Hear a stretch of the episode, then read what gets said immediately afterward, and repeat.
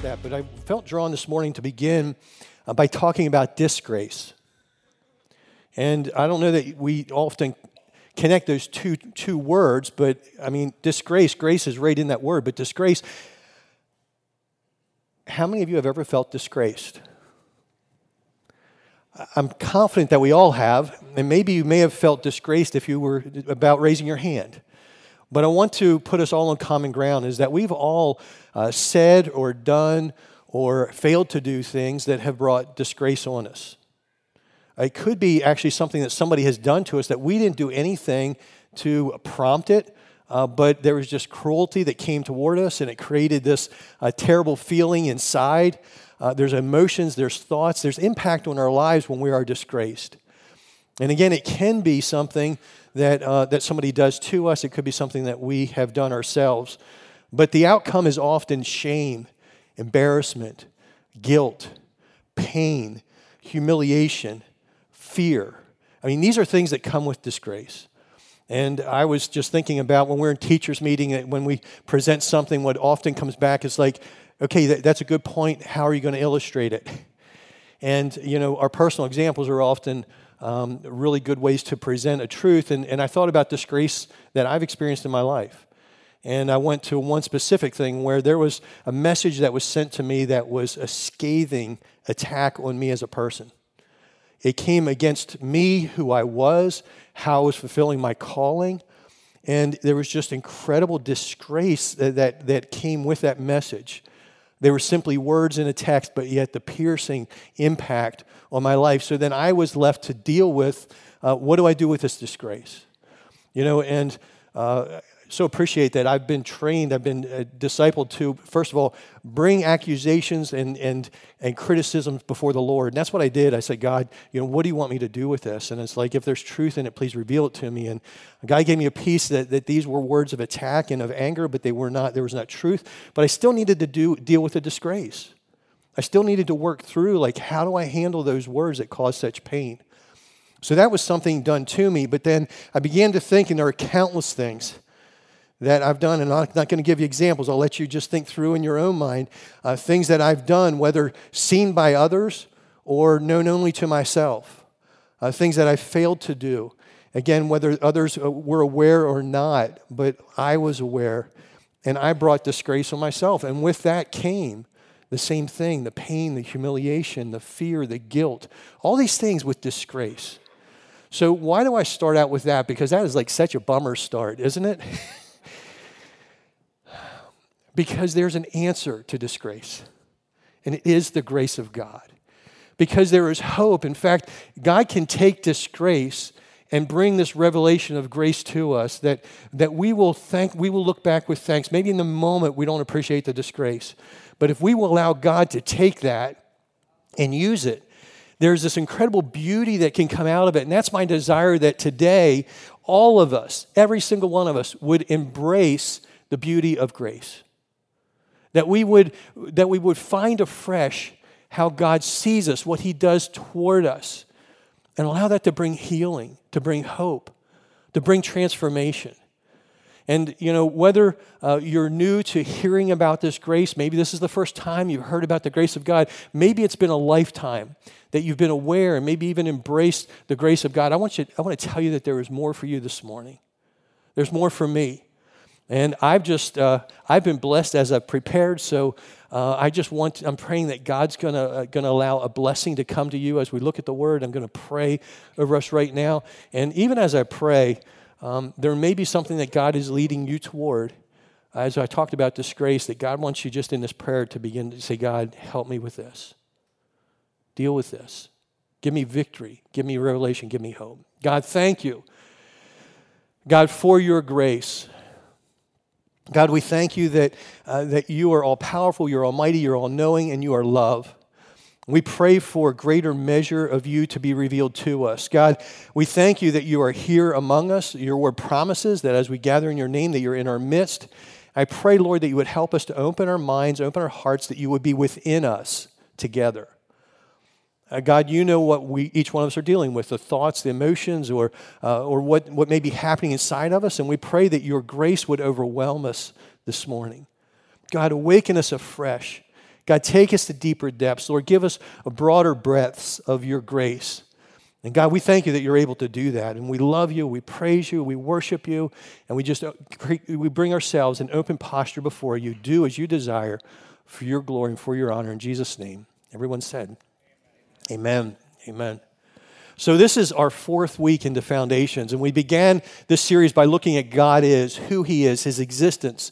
And we looked at, the, at, at, just some of the many aspects of God, but we focused on His love and, and His eternal existence. We focused on His holiness, but we looked at, at, at who He is, and He is gracious.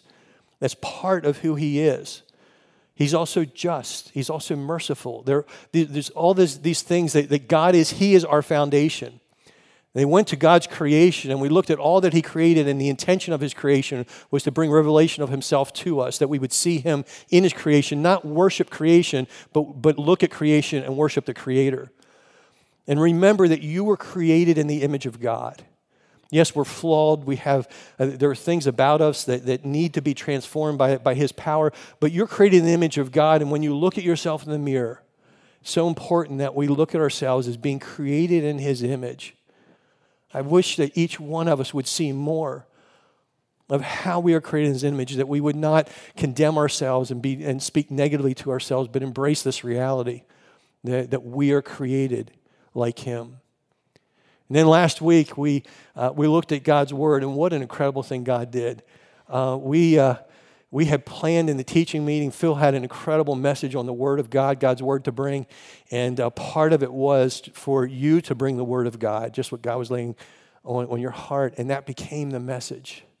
And that is, that is exactly what we wanted to speak is that the Word is our foundation. We trust the Word. The Word is active, it's alive, it penetrates into our innermost being. And as you came up, as so many of you came up and shared the Word of God, it was going forth in power, it was penetrating into the innermost part of our being. We were speaking that which is eternal. Heaven and earth will pass away, but his word lasts forever. So the word of God is foundation, is foundational to who we are at grace.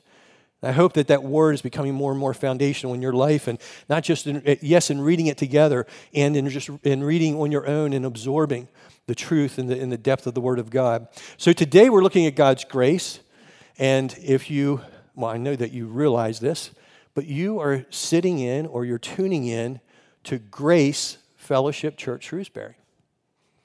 I don't know if you've thought about how many churches have the word grace in.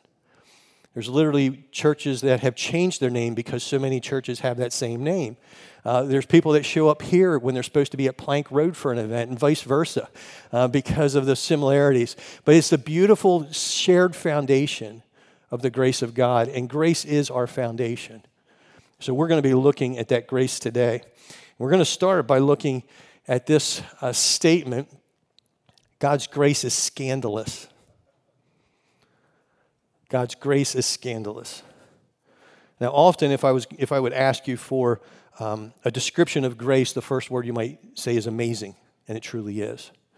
And this is maybe, as far as I know, it's probably become a more recent description of, of, of grace, that God's grace is scandalous. And there are things that, that can be challenging about that because if you look at the definitions of, of scandalous and synonyms, they often have negative connotations. But I want you to, to listen to this one definition that I believe helps us to see how God's grace truly is scandalous. And it's this it says, causing general public outrage by a perceived offense against morality or law. I read that again. Causing general public outrage by a perceived offense against morality or law. That means scandalous is it's coming against what is thought to be proper, what is thought to be, um, be common. And, it, and that, that perception is that then this is a scandalous thing. Let me tell you that the grace of God is scandalous. It comes against what is perceived for us often as what, is, what it should be and what is right and what is moral. It, it's, per, you, it's our perception. So as we look at this, as far as that how grace is, is scandalous, let's just look to Jesus and what he did and how it was so scandalous in his day. He healed on the Sabbath.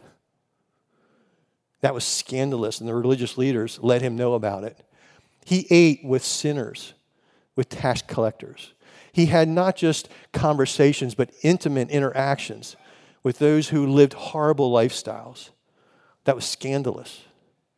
He spoke parables, and so many of them were, were hard words in regards to religious leaders of that day. And those religious leaders, at least in their own eyes and many people's lives, were the exalted ones. They were the ones that were closest to God. And Jesus was speaking hard words. That was scandalous.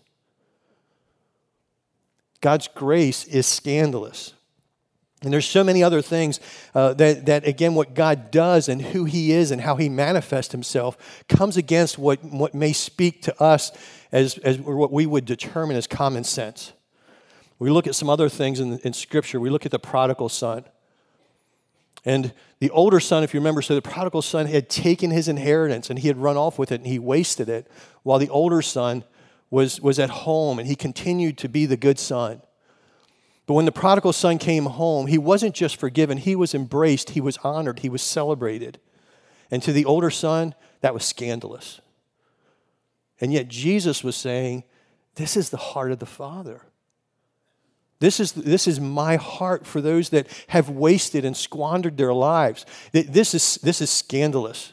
The thief on the cross, I just read it again. We sang about it in the song, and, and I flipped the, through the Gospels, and and one gospel account says that they both, both thieves on either side of Christ on the cross, were mocking him. They were, they were saying negative things toward him. And yet, one of the gospels gives this presentation that before he died, he said, he said will, will you have me to come to be with you in your kingdom? And what was Jesus' response? Today you will be with me in paradise. That is scandalous. And in his dying moments, after just mocking Jesus, Jesus says, Come to me. I'm giving you life and life forever. It was shared earlier in this, in this series that Judas, the betrayer of the Son of God, in his dying moment cried out and confessed and said, Forgive me, that he would be received into the kingdom of God. We don't know what happened in his final moment. But this is scandalous grace. Hitler, responsible for the death, the torture of millions of Jews, and all the atrocities that he did, in his last dying moment, if he, in that last moment, after living that his entire life the way he did, in that last moment, he would cry out for the mercy of God, he would receive the grace of God abundantly. That is scandalous.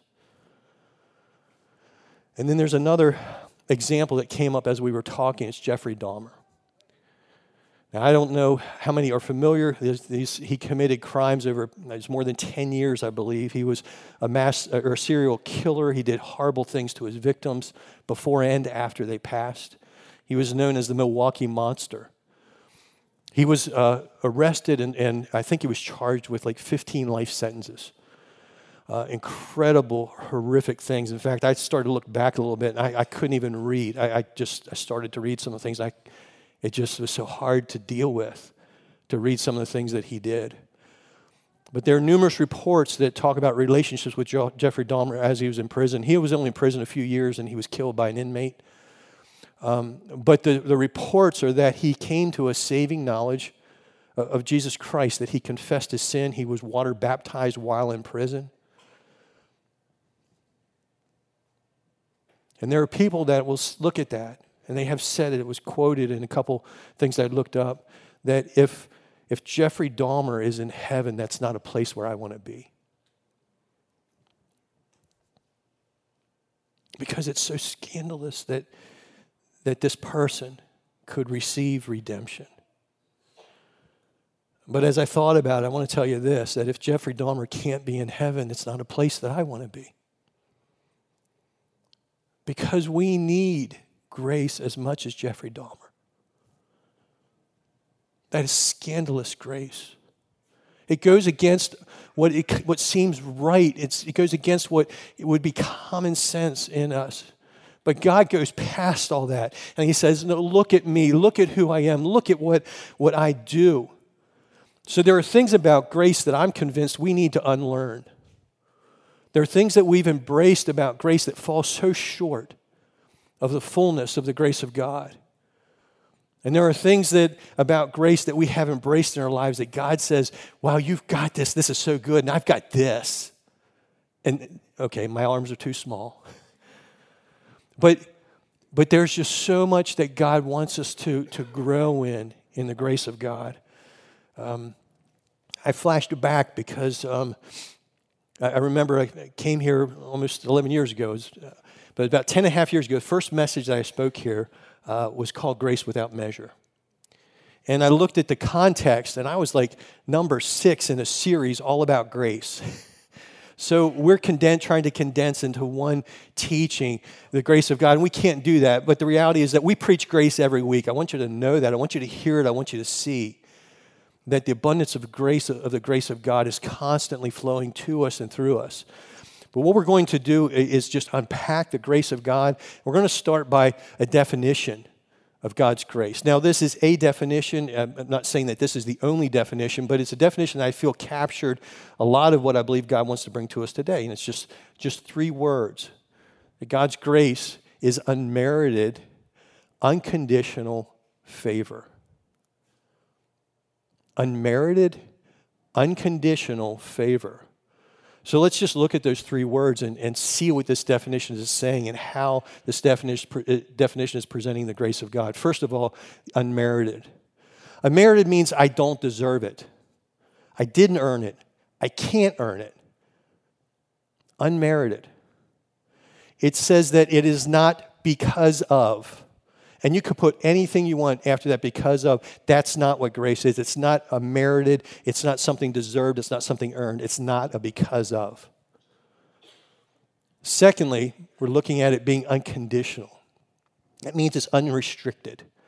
I can't do something that would, that, that would eliminate the, the, the possibility of grace. It's not restricted.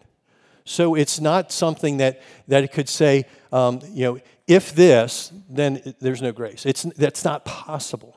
The grace of God is being extended to us. If you're hearing my voice, if you're still breathing, doesn't count if you hold your breath. I mean, that still counts. I mean, uh, but, but like if you still have breath in your lungs, there's grace. Unconditional, unrestricted. And then favor. What is favor? There are many definitions of favor, but um, a simple one that, that, uh, that I saw that I just embraced it's, it's demonstrated delight. That it's, it's, not, it's not just somebody like feeling good toward you or having, having a good sense toward you, but it's manifested, it's shown, it's demonstrated delight. It's something tangible. And we're talking about God, something tangible that comes to us from the hand of God. So, grace unmerited, unconditional favor. Do you want that? Do you need that? The answer to the second question is an absolute yes. I hope the answer to the first is yes as well. That we'd have a desire for grace, more grace. C.S. Lewis once walked into a room of professors at Oxford, and they were discussing world religions, and they had listed the commonalities, what's similar between world religions. And when he walked in, they knew that he was a Christian. They said, Well, what's different about Christianity than other world religions? And it was sim- his answer was simply this it's grace. It's simple it's grace. That other world religions are based on what we do, the works, earning, you know, it's self effort. That is not Christianity. That is not God. God is a God of grace, and we're, we're blessed with this, uh, this gift of grace that we want to embrace and we want to walk stronger and stronger in. Think about the life of Jesus, and, th- and this is absolutely incredible because it was true when he walked this earth, and it's true this morning. That for a sinner, the, the, the safest place for a sinner to be would be in the presence of Jesus, totally exposed. Want you to think about that again. When Jesus was here on earth, the safest place for a sinner was in the presence of Jesus, totally exposed. It means it's not hiding, it's not covering. In fact, when we do that, we remain in darkness. When we hide our sin, when we hide our failings, when we hide our shortcomings, we remain in darkness. But when we bring those things into the light, Jesus is the light, we find grace. And you can see it time after time after time through Jesus' life, how the safest place for a sinner was totally exposed in, the pre- in his presence, and it is still true today. Don't hide from God. So many times we, we feel like we have to put a facade, even in our thinking and in our prayer, private prayers with God. He's just saying, Come to me wide open, and you're going to receive grace, unmerited, unconditional favor from my hand and from my heart. Jesus dealt with a sinful, sinful woman. He wasn't, he, he, she was washing his feet. She was doing some beautiful things, but yet, yet it was scandalous the way he responded. He forgave her, he received her, he, he acknowledged the, the incredible gift that she brought that others there did not. But the thing was is that he didn't say, okay, her lifestyle is fine. He wasn't condoning her lifestyle. And so many times in our culture, we think that there's, when we come face to face with sin, whether it's in our own lives or in others, we think there are only two options. I'm either going to affirm that wrong action and say it's fine, or I'm going to alienate. Those aren't the only two options. I don't have to affirm that lifestyle or that decision, uh, even in my own life. I don't have to simply affirm and say it's okay. And I don't need to just pull away completely and say, I want nothing to do with it. And that's society kind of says it's you, you, can only do one of these two things. But Jesus throws in this third possibility. Jesus lives this out and he says, I'm going to speak the truth with grace. In fact, in John chapter 1, it says that Jesus came full of grace and truth. He in his fullness, he carries grace that, that is brings favor and also truth that says this is what's right and this is what's wrong. But he addresses truth in a way that leads to forgiveness, to life change.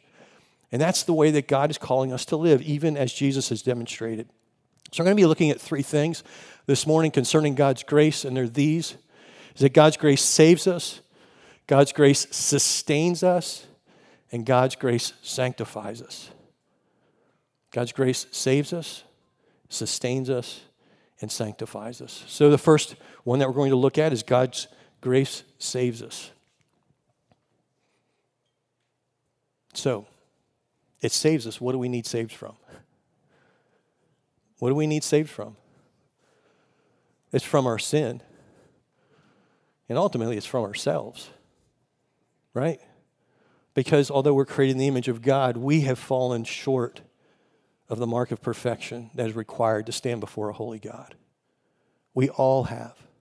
The penalty for that, the result of that, of, of sin, is death. So we need grace to save us, we need grace to rescue us. We can often look at grace and feel like it's a New Testament concept. But I want us to go back to the Old Testament. And, and although the word grace is not used as frequently throughout the Old Testament, the, the reality of grace is demonstrated throughout. Uh, first mention of grace is in Genesis chapter 6 when, uh, when God, God looked on Noah with favor, with grace. Uh, in, in Exodus chapter 34, when God was bringing the revelation of who he was to Moses, he was declaring his name. He passed before, before Moses and he said, The Lord, the Lord, the compassionate and gracious God. And he goes on and describes more of himself, but this is the way that he, he was presenting himself, defining himself to Moses as who he is. The Lord, the Lord, the compassionate and gracious God. God has always been, we talked about this, God has always been who he is, yesterday, today, and forever. And when we see grace, we can think it's a New Testament concept, but it's, that, that's part of God's character, of his, the essence of his being, always has been and always will be. God's grace. So, how do, how do we look at the wholeness of Scripture and say, okay, how does God's grace fit through all this? One of the passages that has been so helpful for me is to, is to see the big picture in Galatians chapter 3, verses 23 and 24. It talks about the purpose of the law and how the law was used. The law was used to bring, help us to come to an understanding is that we cannot do this on our own. We can't walk a perfect life. If we've, if we've fallen in one place, if we disobeyed, disobeyed one part of the law, we've disobeyed it all. We've fallen short. It's like I, was, I read this this week, this week, it was so cool. It's like if there's this big chasm, and like and that like that chasm can only be bridged by doing good, by doing right. We can all jump as far as we want. None of us are going to make it the other side. Now, some of us, okay, like if this is the edge, might only kind of come to the edge and fall right over. Some of us might be able to get a running start and make a pretty good leap, but we're all going to fall short. And we do. Our righteousness falls short. But it's that the law that helps us to see that. So we see our need for grace. So in that passage in Galatians 3, it says that the law was a schoolmaster or a guardian to hold us, to bring us to this place so that grace could be revealed through Jesus Christ. That, that we needed to realize that we cannot do this, so that we realize we need somebody who can, and that only someone that can is Jesus. God's provision through Jesus Christ. So these, uh, these two verses that we're going to look at now are very, very common, and I hope, I hope they're familiar to you. If not, make them very familiar to you. And it's Ephesians chapter 2, verses 8 and 9. So foundational to, uh, to God's grace saving us. And it says this, that is, for it is by grace we are saved through faith. It is by grace you have been saved through faith. This is not from yourselves. It is the gift of God, not by works, so that no one can boast.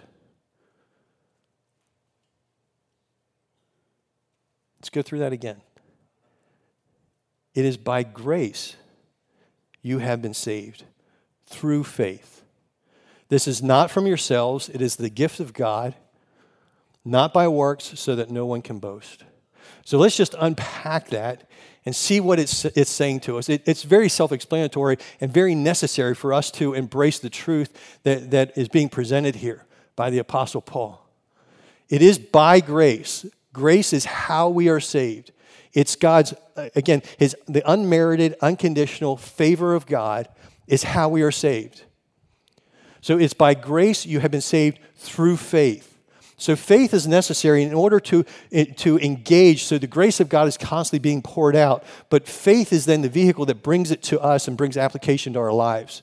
I read an illustration that it's like a water and hose. We need the water, but the hose is what helps get it, get it to us, right?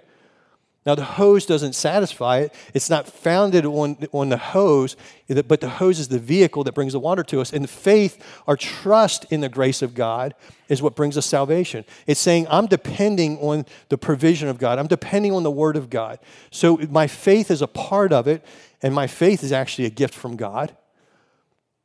But my faith is part of, but the, the but the issue, the essence, the, what makes salvation happen is the grace of God. So for it's by grace you have been saved through faith. This is not from yourselves. Where's the source? Not here. This is not from ourselves. We cannot save ourselves. That's part of the humility that's necessary in order, in order for us to become believers, to become followers of Christ, to be born again, is to recognize that the, the source is not us. It's not from ourselves, it's the gift of God. Now, we've already talked about Christmas coming up and gifts that are going to be given uh, when a gift is given, the other side of it is that it needs to be received, right? That we can give a gift, but a gift can remain unopened. We can literally hand a gift to somebody, but they can set it aside. But who is it that pays for the gift? Is it the recipient? It's not. If you give a gift and expect payment, that's not a gift. It's not a loan. Okay? We're talking about a gift. So there is a price that is paid. That price is paid by the giver, not the recipient. But it, it's necessary for the recipient to accept, to receive that gift. It is the gift of God. It's not by works. So I want to challenge us all on this. It's not by works so that no one can boast. How about just a little bit of work? Like, it's a lot of grace, but at least I did this. You know, there's something in us that wants to take some credit or have something of us in it. And God's saying, no, no, no, no. None of you, all of me. It's not of us. We can't boast. It is all of Him. So this is grace. And yeah, I, there's so much more to be said. We were in the teacher teaching meeting preparing for this, and, and as we started talking, I don't know if you remember a number of weeks ago, I, I showed a, a, video of Niagara Falls to represent the love of God. Like, we started talking about grace among the pastors. I felt like I was sitting under Niagara Falls and all this grace was just like pouring over me because it's just, it was just incredible the beauty of grace that overwhelms us, absolutely overwhelms us. And Jeff, he was he shared something I, and, and, and he just gave this list. I said, Did you write that down? He said, Yeah. And then, then he emailed it to me. But listen to this knowing the grace of God allows us to be free enough to put an end, knowing the grace of God, to put an end to all human striving. Think about what grace does. All human striving, which is so exhausting. Put an end to self defensiveness, self protection, self justification, self condemnation, performing to be accepted. Grace does away with our need for all of this, it puts an end to it. Knowing God's grace will give you a confidence not in yourself, but in Jesus and his acceptance of you, that after having done everything, you will stand not in your strength, but in the provision of God, the gift of God, freely given to each one of us. So, God's grace, do I deserve it? I don't deserve it. Can I earn it? I can't earn it.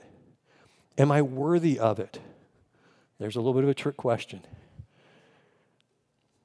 Because Jesus gave his life for us, he says, You are worth it. But the only way we become worthy of it in order to receive it is to recognize that his worth is everything is to come to this place where I recognize again my great need that apart from Him, I can't live, but through Him I have life and life to the full.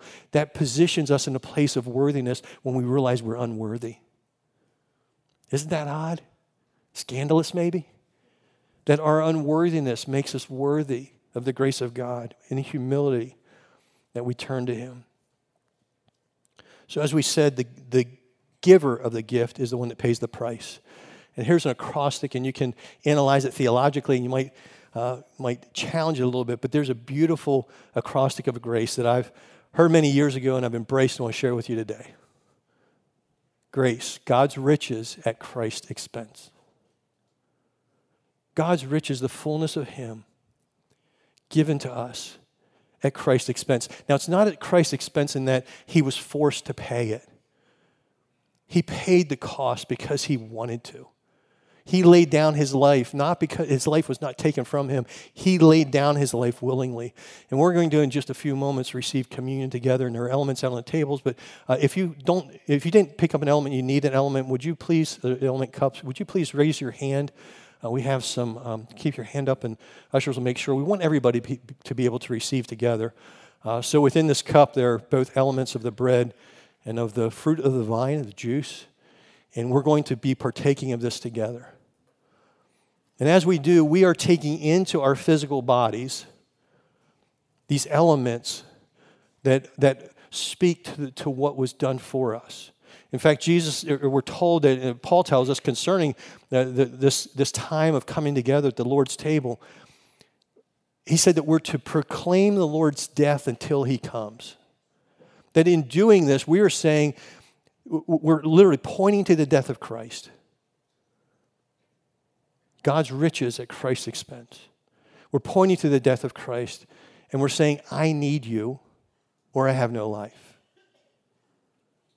It's not of me, it's of you. It's already been said that, that God demonstrated his love for us in this while we were still sinners, that Christ died for us. It's all Him, it's all His provision, it's all His grace, His love. But as we receive through faith the grace of God, what He has offered becomes ours. It's not by receiving this cup, it's by confessing with our mouth that Jesus is Lord and believing in our heart that God raised him from the dead. And if you have done that, we invite you to this time. We have what we call open communion that's for all who are believers in Christ, whether you're affiliated with his church or not. If you've received Jesus Christ as your personal Lord and Savior, we want to eat and to drink together. If you have not, we want to invite you right now to receive the greatest gift that you could possibly have. It's not just the, the greatest gift you could receive in your life, it is the gift of life through Jesus Christ. And it really is as simple and as difficult as saying, I'm dead in my sin. I know it, and I can't rescue myself. But Jesus, you have provided the rescue. You are the rescue. So I give my life to you not just for forgiveness, but that my life would be lived for you. That you would be the one who is in charge of my life. And let me tell you, when we take that step, and so many in this room I know already have, it gives us life. Not just changes life, it gives us life. And we find life to the full more and more as we walk in this reality and in this truth of who He is and who we are in Him. So we're going to receive of these elements in just a moment.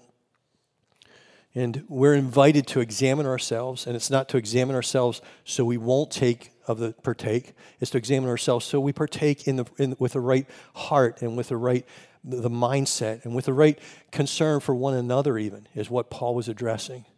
So we're receiving these elements as the body of Christ, members of the body of Christ together. What I'd like to do is read, I'd read Ephesians 2 8 and 9, but I want to read uh, beginning with verse 1 just before we receive.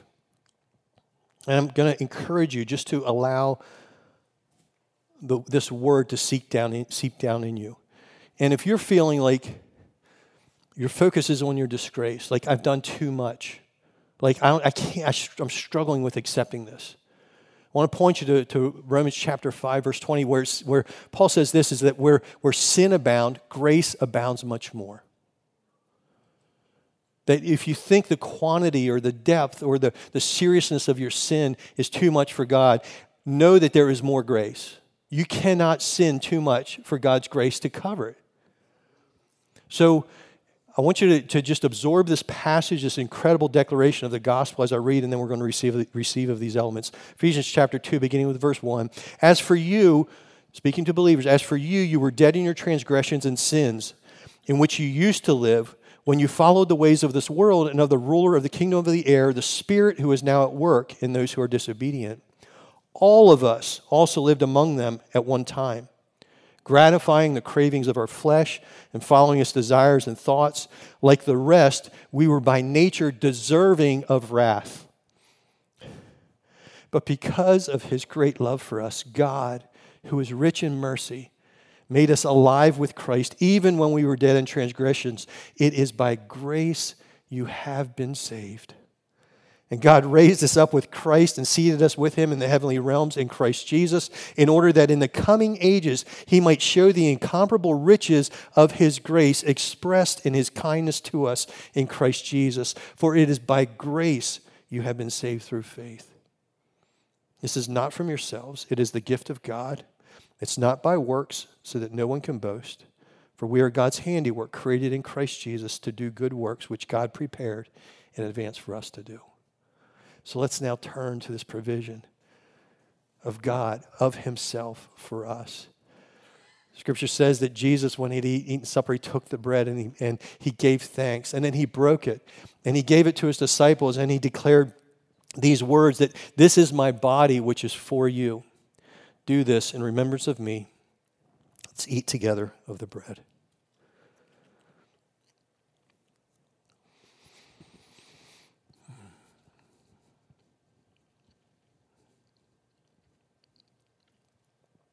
Thank you, Jesus. In the same manner, after, after supper, he took the cup and he said this He said, This cup is the new covenant in my blood. Do this whenever you drink it in remembrance of me. Let's drink of the cup together.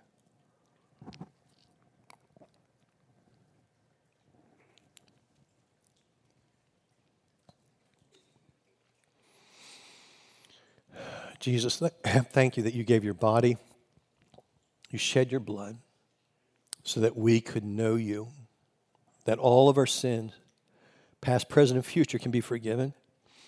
We can be made right.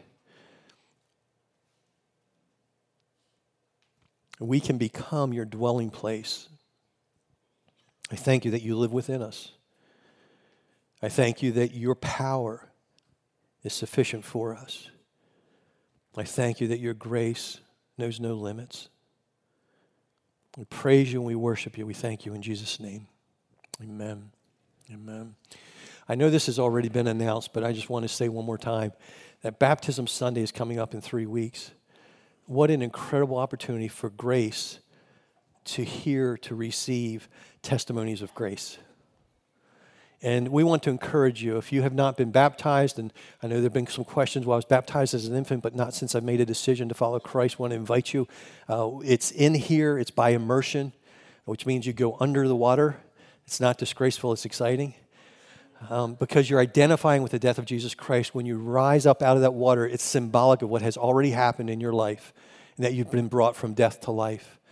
And you're identifying with the resurrection of Jesus Christ. You have an opportunity to share your testimony. For those that are interested, some have already reached out. We'll be sending out information this week, but we want to encourage you to sign up out in the lobby or email uh, connect at gfcshrewsbury.org. And we want to encourage you to give testimony to the grace of God. Uh, we spur one another on to loving good deeds as we uh, give testimony uh, to his goodness. So now we're going to move in, uh, into God's grace sustains us. God's grace sustains us. And uh, another way to say this is that God's, God's grace is sufficient for us in every situation. We're going to point to a passage. I'm going to walk through these last couple pretty quickly. Uh, but we're going to look at this passage in 2 Corinthians chapter 12. And these are words of, uh, of Paul, and I want to give context. In chapter 11, um, he's dealing with people who were boastful and were proud. They were exalting themselves. And he kind of steps into this. He said, I'm foolish for doing this, I'm going to boast a little bit. He said, you know, and he talks about like he was, you think about uh, this great minister of the grace of God um, and, and where he came from, where he was, and then how he presents grace. It's absolutely amazing. So he was, you know, he declares in 1 Timothy chapter 1 that he was the chiefest of sinners. He was fighting against God, think, think, thinking he was for God. Then he saw God. Jesus brought revelation and he realized who he was, received the grace of God, uh, became transformed, be- began teaching the grace of God, began living the grace of God, became a champion for the grace of God. And then he was trying to help people understand that it's by grace. Like you can't be under law and grace. You can't claim that you're good enough on your own and then receive the goodness that can only come from God. So, so this is the context. He's boasting at the end of chapter 11, and he has a lot to boast about. But he said, you know what? I'm just being a fool for a little, little bit. There's a reason for this. But I'm going to list all the things I've done for God. I want to list that, that I've, I've sacrificed, I've given. I mean, I've been beaten, I've been left for dead. And then he comes into this passage and he says, I know this man. And he even talks in the third person. He said, who 14 years ago was taking up, take, taken up to the third heaven. And he saw things that he can't even express. And because of this great revelation, it brings us to this passage.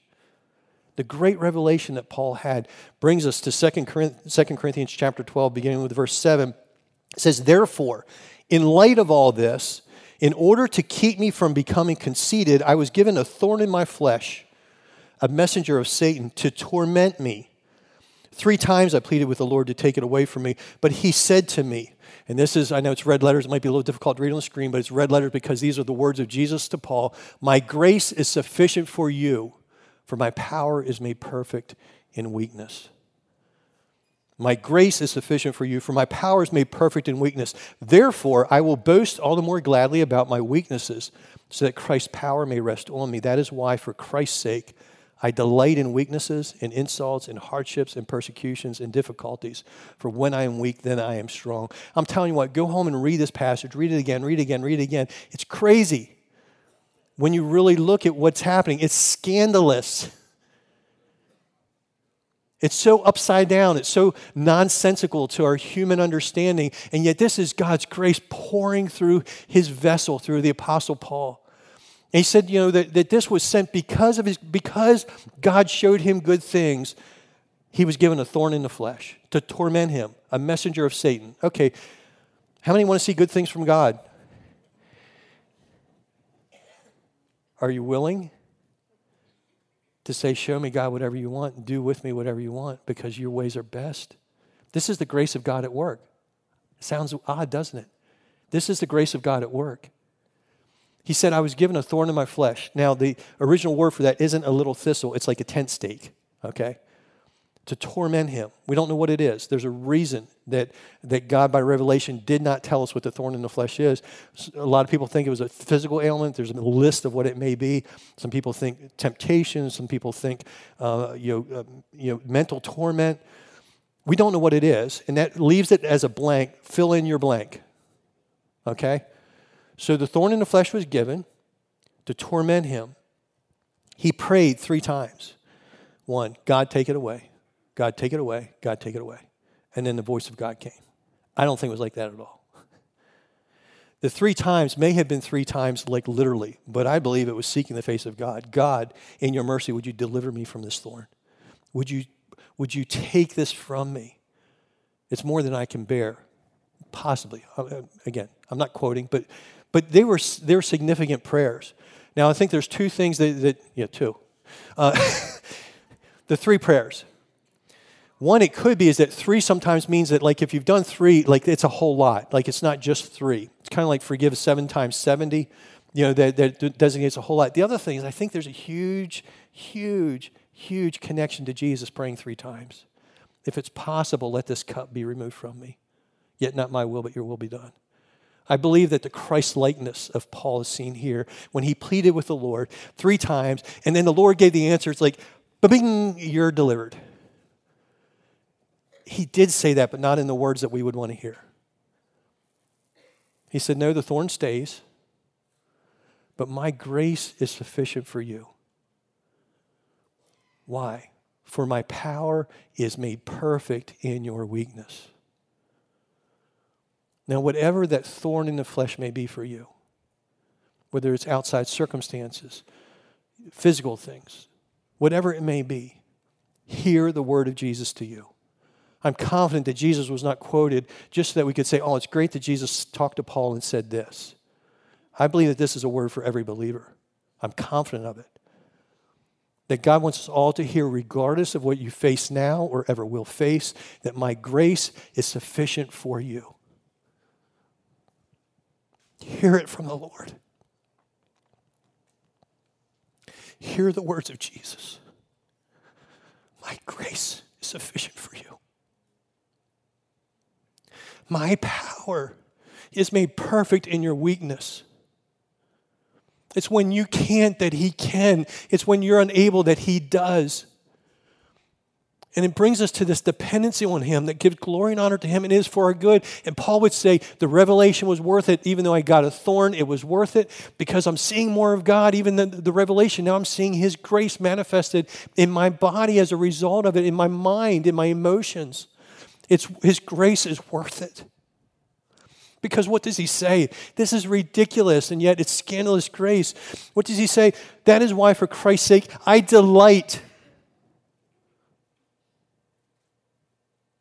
I delight in weaknesses, in insults, in hardships, in persecutions, in difficulties. For when I am weak, then I am strong. God's grace is sufficient. It was for Paul and it is for you. Hear the word of the Lord. Experience the grace of God in a way that He leads you to delight. Does that sound odd? Does it seem strange? Yes, yes. Is it God? Is it scandalous? Yes, yes. Is it a fullness of life that only He can bring? Yes. God's grace sustains us. Know that His grace is sufficient for you today and forever. Hear the word of the Lord. And finally, His grace saves us, sustains us, and sanctifies us. To be sanctified, it means to be perfected, to be made holy, to be made set apart. It's a transformation that the grace of God saves us, but we're not a finished work yet. In fact, if you're still breathing, you're, you know, you're, you're a candidate for grace to be a grace recipient. If you're still breathing, you need more grace. You need more growth. You need more sanctification. I'm saying you and I'm saying me. That as long as we're here in this physical body, there's growth to happen. There's things that God wants to do in us, and it is by His grace that we are sanctified, that we're set apart, that we're changed, that we are transformed. There's so many verses we could go to here, but I want to uh, just give you this, this brief. It's a short verse, but it's 2 Peter 3.18. It just says this, this first part, but grow in the grace and knowledge of our Lord and Savior Jesus Christ. Grow in the grace and knowledge of our Lord and Savior Jesus Christ. To him be the glory, both now and forever. Amen grow in grace. What's that look like? Unmerited, unconditional favor. It's receiving that afresh today and deeper tomorrow. Unmerited, unconditional favor. That's hard to receive. It truly is. Because it goes against my sense of feeling like I need to earn that need to do. It also Unmerited means it goes in the, in, against my sense of needing, I'm saying I'm entitled or I deserve. I don't. I don't. But to grow in being a gift receiver, that is the sanctifying work.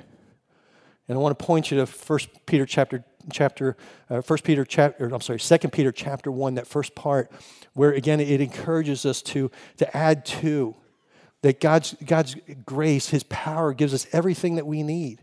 We need to go to Him. We need to trust Him. We need to receive from Him and allow the wonderful things of God to be added to our life over and over and over and over and over again. So it's the, it's the receiving part. That's the sanctifying part. Guess what another part of the sanctifying is? Giving it. Give grace. Give unmerited, unconditional favor. To who? Just like God, to all you realize how many times we are not gracious people. And I'm not gonna, I'm not throwing stones. I'm just like God's been convicting me. Like as I've been preparing for this message, it's like I'll think something or I'll start to have a certain attitude or response. It's like, where's the grace, Mark? It came to me as it flowing through me. Am I treating every person, every situation with the unmerited, unconditional favor of God? Freely we have received, freely we're called to give. This isn't a burden, this is freedom. Because when I am not grace giving, I'm putting on a yoke of bondage. I'm finding less life than what God has died and res- resurrected to give me. This is an invitation to a freedom in living and abundant living that can only come through the grace of God, receiving and sharing. And it gets pretty simple. Again, it's, it's like salvation. It's simple and it's so difficult. But yet there's beauty of it because as Grace Fellowship Church Shrewsbury, we, we desire and we do function constantly in the grace of God. Last night, it was already testimony given, but last night was, was a gift of grace. And there might be some people that are here that have joined us uh, online or in person because you came here last night. I just want you to know that that wasn't a front, it wasn't a show. It was just us sharing the grace of God that we have received. There was nobody that's turned away. There's nobody that had to earn something. We received no admission. Gifts were given. The, the, the time, the enjoyment. This is, this is how it looks to live grace. It works. It worked last night. Do you realize there was a huge bounce house sitting like right over there in our worship center? And another one in the mini aud, another one out there, and another one over there. Cars with candy. I mean, like this, it's grace, it's giving, not so that people feel like they have to give something back, but so that they will experience the love of God as we have experienced. It's sacrificing, it's saying there's no limits, it's all are welcome. And, and just so you know that it's not, again, Ephesians 2.10, it's not about, it, it doesn't bring works in, okay, all, receive grace and work. No, it's saying receive grace and your response is to serve. You were created for this to live in the grace of God, to show the grace of God, to grow in the grace of God. My goodness, that's why this message is called God's grace. It's all about His grace. So, uh, yeah, I got. I need to stop, or I'll keep going. I mean, it's. I know we have another service coming up. okay, I'll keep going just a little bit. Um, doesn't take much. Okay. Uh, I want to read a quote from Oswald Chambers. In fact, I want to, I want to encourage those two. That many, many have the devotional that we went through last year, New Morning Mercies, Paul David Tripp. Um, I think it was yesterday's or today's. It might have been today's. Devotional was a beautiful poem about grace. How coincidental. Uh, but I want to encourage you to read it. I didn't bring it out. I have it in my office, but I want to encourage you to read that. And then I want to start. I want to encourage you to start reading back because I want you to experience a little bit what I've experienced in the last week, where I see grace, grace, grace all over the place, like literally. Oswald Chambers says this: is that, that he says discipleship is built entirely on the supernatural grace of God. Discipleship, becoming a, a, a growing as a follower of Jesus Christ. Discipleship is built entirely on the supernatural grace of God. It requires the supernatural grace of God. I need this. If I'm going to be a follower of Christ, growing and showing his love and his grace, I need supernatural grace. And he says this He said it requires the supernatural grace of God to live 24 hours of every day as a saint. Listen to this going through drudgery and living in ordinary, unnoticed, and ignored existence as a disciple of Jesus. I need supernatural grace for life. Because he said, he gives the example that Peter walked on water.